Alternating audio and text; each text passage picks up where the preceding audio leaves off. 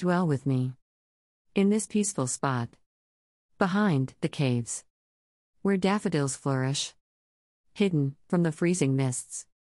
And the howls of the cold breeze. Here, thorns do not grow, the soil is nurturing.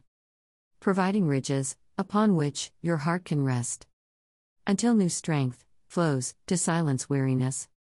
Magnifying inspiration to choose the boat. Less filled with danger. And overflowing with joy.